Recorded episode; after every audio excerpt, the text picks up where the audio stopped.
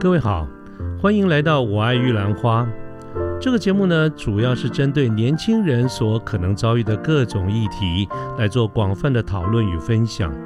欢迎您跟我们一起。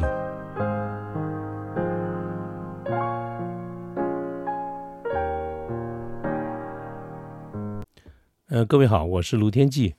现在是民国一百一十一年的二月二十七号星期天的下午。嗯，窗外是一片的风和日丽啊，阳光普照。那么一扫过去，好长一段时间啊，台北这边都是阴霾的哈，而且早上才下雨啊，所以今天的这个阳光实在是让人觉得非常的舒服。不过，我想在这个世界上，同时哈，还有一些地方是充满了阴暗，充满了灰色哈。那么最近这几天呢，最重要的一个新闻，也是占据你我目光的一个主要的国际大事呢，就是俄罗斯侵略了乌克兰。啊，我在二月二号第六百一百六十七期的这个节目中啊，曾经谈到我个人的一个主观，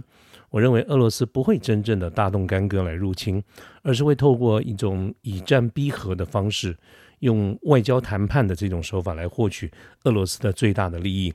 呃，很遗憾呢，我错了哈，没有想到这个普丁啊，真的入侵了乌克兰。那么在这几天啊，其实也就这几天的事情啊。战事一开始的时候呢，世界各国都袖手旁观，置身事外。那么某些国家的支持哈，甚至到了一种我们这个一时间都觉得不晓得该怎么置评，觉得不可理喻的这种程度。譬如说德国哈，它提供了五千顶钢盔啊，不是武器，是这个钢盔啊。那么美国呢，也很早的就把派兵参战。这种可能把它排除在所有的选项之外。那么，其他的欧盟的这些国家的态度其实也都差不多。可是，在同一个时间呢，俄罗斯的这个军队从开战以后呢，第一天开始就从四面八方啊同时入侵乌克兰的各地啊，所以许多的报道都都说，普京的计划或者策略应该是在四四天，也就是九十六个小时左右就搞定这个战事。可是到今天呢，我此刻正在录这个节目的这个时候呢，基辅它仍然在乌克兰政府军的这个掌握，那么也陆陆续续有报道去显示，俄罗斯军队的伤亡似乎要比预期的来的重大。那么乌克兰的军队的士气也没有完全被击退哈，所以这个战事似乎有呈现一种焦灼或者拉锯的这种趋势。其实对这场战事的未来预测，呃，究竟会怎么样的演变？现在到处整个网上各个的 YouTuber 或者是时事评论家都在呃谈论这件事情。那么到底未来会怎么演变？我不是军事专家，对于政治呢，尤其国际政治呢，我也是一个大外行，所以我完全没有能力来预测或者评论，呃，有关于这方面的一些看法。呃，虽然我仍然认为乌克兰到目前为止是没有脱离险境的，它仍然是处于一个非常危险的一个状态。但是呢，我想我今天会想到要来录这一期节目，主要的目的倒不在于评论国际局势，我刚才说过我并不擅长，而是我想从这种到目前为止为数不多、很有限的报道里面呢，我看到了一些小的这些故事，有感而发哈，所以想跟各位来分享一下我一点小小的这个看法。那么。我想谈什么呢？就是还是谈这个管理，或者说是领导统御。呃，在我们管理或者一般讲的领导统御里面，哈，呃，这在古代叫帝王学。在这个课题是这个领域上面有一个很重要的一个课题，就是所谓的领导力 （leadership） 这件事情。我今天想谈这个事儿。那么，因为这个是在任何企业管理哈，不管你是什么样的一个流派，谈到最后呢，你一定会谈到的一个主题。那么我。在这几天哈，虽然这个这个为数不多，在这几天的这个俄乌战事里面，我倒是看到了一些很鲜活的这个例证，所以我我想从自从企业管理或者领导力的这个角度来看这件事情啊，嗯，先说一个基本的这个概念，我们不管是从什么样的一个流派来看，在管理上我们讲的领导者。所谓的 leadership 哈，领导者通常我们讲说他是一个激励者，是一个带动者，是一个影响者。就是说我们如何的去激励，或者去带动，或者是影响我们的这个团队啊。这个是一般我们用比较不专业、不正式或者不学术的这个说法，我们来描述我们对一个领导人、一个 leader 应该有的一个期待。不管他是一个公部门、一个政府机关，还是一个企业啊，通常我们都会希望他。成为一个激励者、一个带动者、一个领导者，OK，那么我们今天呢，我我讲就锁定这几个简单的一个概念，我来看看我这几天所看到的。那么我其实主要想讲的就是乌克兰总统哈泽连斯基。其实，在这个俄乌战事之前呢，我也没有对乌克兰这个这个这个国家有太多的一个关注哈，因为毕竟离我们很远嘛哈。但是我后来去查了一下资料，我去了解了一下现任的这个乌克兰总统泽连斯基吧，他是在二零一九年乌克兰总统大选的时候，经过了几轮的这个角逐哈，他最后是以七十三个 percent 的这个选票击败这个得票率呢，击败了呃亲俄的这个。呃，波罗申科啊，就前任总统来当选这个总统。那么这个泽连斯基呢，他过去是一个喜剧演员。好，我马上就想到当年在美国总统雷根呐。呃，可是呢，针对泽连斯基，他当选了这个乌克兰的这个总统啊，很多人并不看好他的政治前途，主要也是因为他的出身嘛，就是作为一个喜剧的演员啊，也不单是演员，还喜剧演员呢啊。这个呃，并不看好，甚至有点看扁他。国际媒体呢，也没有对他有很高的一个评价。尤其是泽连斯基，他当时在参选的时候，他的主诉求啊，就是反贪腐啊。也因为这样子，我相信他赢得人们的这个信任跟支持，而让他上了台。可他上台以后呢，一样啊，深陷这个这个泥沼，他也一样。甩不开这种贪腐的这个阴影，所以总体上来说呢，就是他他当了总统的这段时间呢，评价普通啦，也没有好到哪里去。但是他基本的这个政治立场是比较偏西方的啊，在过去的这个呃总统是比较偏这个俄罗斯这个地方。那泽连斯基呢，他比较主张亲西方，所以他希望能够呃跟西方走越走走近一点，希望能够加入北约。所以呢，在这次的这个战事哈，其实战事开始没有几天，可是，在战事之前就已经是乌云密布了。那么，泽连斯基也不断的运用各种的机会向西方来求援。但是我刚才说过，其实西方这反应都是蛮冷淡的。所以他在一次的公开的说明是谈话里面也也承认，他说这个看来加入北约是一场梦啊。他讲到这些的时候啊。那简直是在整个各国的这个媒体呢，对他的这个评价哈，都是以天真啦、幼稚啦来形容他。因此呢，等到这两天这个这个后来在开战以后啊，这个许多的媒体哈不约而同的大家都开始预测他什么时候会落跑，呃，觉得大家基本上都把他当成。会跟阿富汗总统甘尼啊，那个时候各位记得吗？没有多久之前，阿富汗的这个情势哈，塔利班入侵，根本都觉得以塔利塔利阿富汗政府军相的实力，相对于塔利班来看，怎么看也不会打败的。可是呢，这个阿富汗总统这个甘尼在塔利班开始入侵喀喀布尔的时候呢，他就卷款潜逃，所以当时呢一片骂声。所以当这个呃。俄罗斯军队开始入侵乌克兰的时候，大家也就开始好像在赌博一样哈，在下注一样赌，呃，泽连斯基什么时候会离开，会呃这个呃乌克兰啊，是呃甚至有可能是卷款潜逃。那么这个像当时的这个情况，包括各国也都朝向这方面去做准备。美国呢就公开的表示，他说愿意协助泽连斯基，因为基辅已经很很危险了嘛。然后呢？那普京也公开的表示，在这个泽连斯基他是在战犯名单上的第一名，也就是说，俄罗斯入侵啊阿富汗呃不 这个这个乌克兰哈，其中他的诉求跟这个目标就是要换掉这批人哈，所以基本上就是要要俘虏这些。这些目前的这些政府的重要的人物啊，泽连斯基排名第一，所以本质上来说，他非常有可能成为被俘虏甚至被暗杀的对象。所以美国政府呢，当时就表示，最近也表示，他愿意协助泽连斯基啊撤离基辅到比较安全的地方。那英国的政府呢，也也表示愿意接纳，就是说，如果泽连斯基他成立流亡政府的话，愿意接纳他们流亡到英国啊。所以大家就等着看吧，哈。那呃，一时间呢，有一些报道甚至都已经报道说他已经落跑了。可是结果是怎么样呢？结果是我们在这个推特啦，在一些媒体上面看到泽连斯基他有照片，他公开的穿着了战斗服装啊，在这个媒体上公开辟谣，他说我就在这边，我就在基辅战斗啊，他拒绝了外逃，而且呢，他不但拒绝美国的这个协助外逃，而且他说战斗就发生在这边，我需要战斗，啊，我要的是战斗，不是搭便车，不是一个一个一个搭一个 ride 一个搭便车，也不是逃跑。那么我想讲的就是泽连斯基的这些言论、这些表、这些表现啊，其实呢，在迅速的在这几天，我看到很多呃。嗯，报道，尤其是国外的这些报道，哈，迅速的去扭转了对他的一些看法。意思就是，不论他的出身是不是一个喜剧演员，觉得很搞笑，或者说是他上任以后，其实也没有很能够顺利的跟贪腐哈能够扯开来哈，还是还是不得已，还是会会扯在一块儿。可是呢，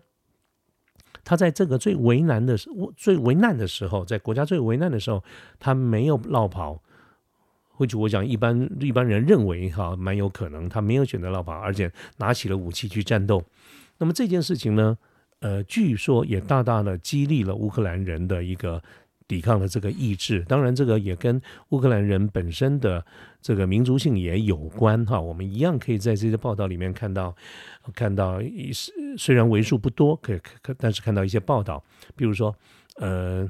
在刚开始入侵的时候，乌克兰有一个小岛叫做蛇岛，蛇岛上面呢有乌克兰的驻军十三名，驻军人数非常的少，所以当俄罗斯的这个舰艇啊用优势的火力来这个逼迫这个蛇岛上面的士兵投降的时候，他们没有一个人投降，最后据报道说这个所有的士兵全部战死啊，那么这个也大大激励了乌克兰人。另外还有一个小新闻，就是我想忘了是哪个城市哈，这个。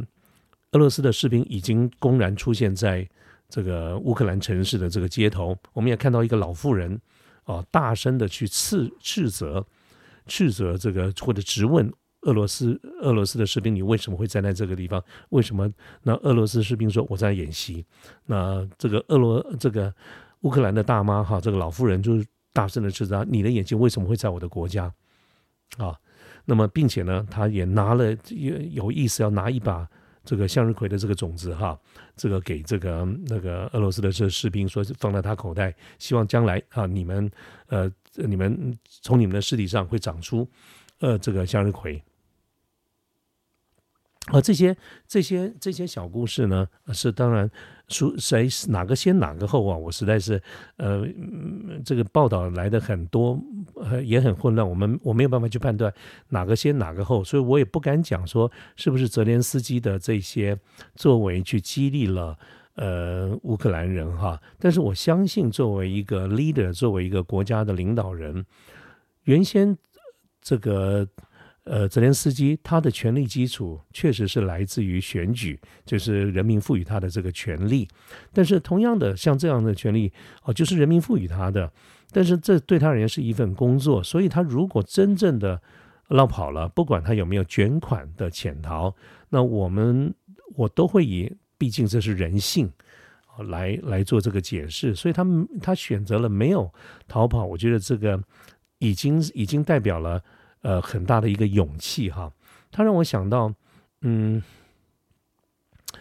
当年法国啊，就是拿破仑时代的这个法国哈，有一个说法，我从来不晓得是不是真的哈，但是就是说，法拿破仑带领的法军每一次在作战的时候。拿破仑式的一个领导呢，就是走在法军的最前面，那么因此呢，也大大的激励了法军的士气。所以在呃很长的一段时间，说拿破仑所领导的法国军队，这是战无不克、攻无不胜啊，这跟法军的这种旺盛的士气都有高度的相关。我不晓得这样子的一个方式到底是不是真的啊？是不是每一次拿破仑都走在这个法军的最前面？其实我。看到这样子的一个说法的时候，我我没有很认同啊，因为我就觉得这个最前线实在是太危险了啊！如果你走在第一个就被干掉了，我想那整个法军大概就毁了啊！但是从这这个是从理智面来看这个事情，我相信我看到这些报道或者这些说法，当时主要的一个目的，大概也谈的都是 leadership，谈的领导是这件事情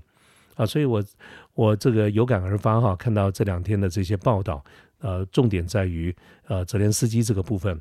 那么我的感受就是，接下来呢，我乌克兰仍然是处于一个非常危险的一个阶段。我刚才有提到，那么往后到底会怎么走？那么我觉得已经大大的超乎我个人有限的一个知识，所以谁也不敢再预测，更何况我 之前猜也是这不对的哈。但是我这个感觉是，不管乌克兰输赢，好，那我觉得泽连斯基都已经啊成功的去证明什么叫做领导力。我不会用，我不会因此而把泽连斯基神化啊，因为我觉得。呃，不应该如此。但是我觉得他用这些的这些行为来证明了领导，呃，领导者我们一般讲的所谓的管理者是一种激励者，是一个带动者，是一个影响者。我想他激励了，也带动了很多，呃，这个乌克兰人民的这些这些英勇抵抗的这些行为。好，那这个就是我觉得今天呢，我刚刚在陆陆续续哈，虽然是假期，我还是在关注于这个国际的这个局势，我是有感而发了啊，所以想想，嗯，就来录这一集的节目。今天的时间也不会很长哦。不过，by the way，我顺便要讲一下哈，就是我对乌克兰的看法。那么我现在看到的这个这个报道，一面倒的舆论呢，都在呃支持乌克兰，并且谴责俄罗斯。那我相信，呃，我觉得这也是对的啦，哈，就是从侵略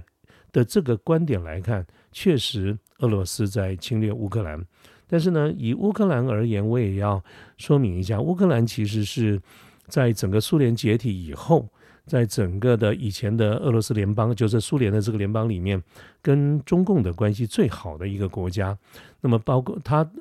我们在这些年来看到。中共的这个军事实力大幅的提升，尤其在技术上面大幅的这个提升。那么，其实俄罗这个乌克兰帮了非常多的忙。那当然是因为，呃，乌克兰本身从这个苏联解体以后，它的经济过得并不好，所以呢，它有什么家当它就卖啊。包括为了要接受西方的援助，他同意废核。那么，另外呢，各位所了解的。这个中共的这个航空母舰叫辽宁号，哈啊，它其实就是乌克兰，呃，来自于乌克兰。当时呢，只是正在建造当中，只是因为苏联解体以后，他们的财政非常的困难，乌克兰财政困难，所以也没有建造完啊。当时就用很便宜的价钱就卖给了卖给了这个中共。那么当时的价钱啊是非常低的，可是呢，呃，中共说还要连设计图一起买，所以他们是连设计图都一起卖给了中共，所以他才能够呃很快的建立了辽宁舰、山东舰啊，乃至于后面的这些航母。那么如果没一般的说法是，如果没有这方面的这些资料的话。那么至少中共自己摸索了二十年都摸索不出来，所以各位不要觉得中共为什么那么厉害，和忽然间好像就是国力大增，其实也是花钱买的。那么除了这个航空母舰之外，有很多的武器，包括呃飞机等等，都是乌克兰卖给中共，让他们回去复制照抄，所以才能够在很短的时间之内，整个的军力大增。啊，其实军力大增，从这个角度而言，对我们台湾也有很大的一个伤害。所以呢，我我想讲这个事情的是的意思，就是说，在情感跟理智上，我是把它分开来的。从情感面来看，我觉得对于俄罗斯入侵呃乌克兰，那么我是深表反对，并且呃，对于受苦受难的乌乌克兰人民，我是呃。站在同情并且支持的这个角度，可是如果我们以国家行为来看的话，其实我们今天最主要的一个敌人就是中共，而中共的力量的增强，我们不得不承认一个事实，就是乌克兰确实帮了很多的大忙。所以从这个观点来看，我是反对乌克兰的啊。所以我想，呃，这一点虽然。不是我今天这个节目的主题，但是呢，在这个节目的最后面呢，有感而发，我仍然有这种不吐不快的一些感想，所以我还是会跟大家说说我的一个看法。但总体来说呢，我还是一个结论，就是战争是不对的啊，所以我非常反对俄罗斯呃入侵乌克兰，不论他用什么样的一个理由，我都不觉得是正当啊，这是我的一些看法。OK，好，那我想今天的这个节目呢，就很简短的跟各位呃稍微再聊聊我个人的一个看法，主要的目的还是讲 leadership 这件事了。OK，就这样子，啊，拜拜。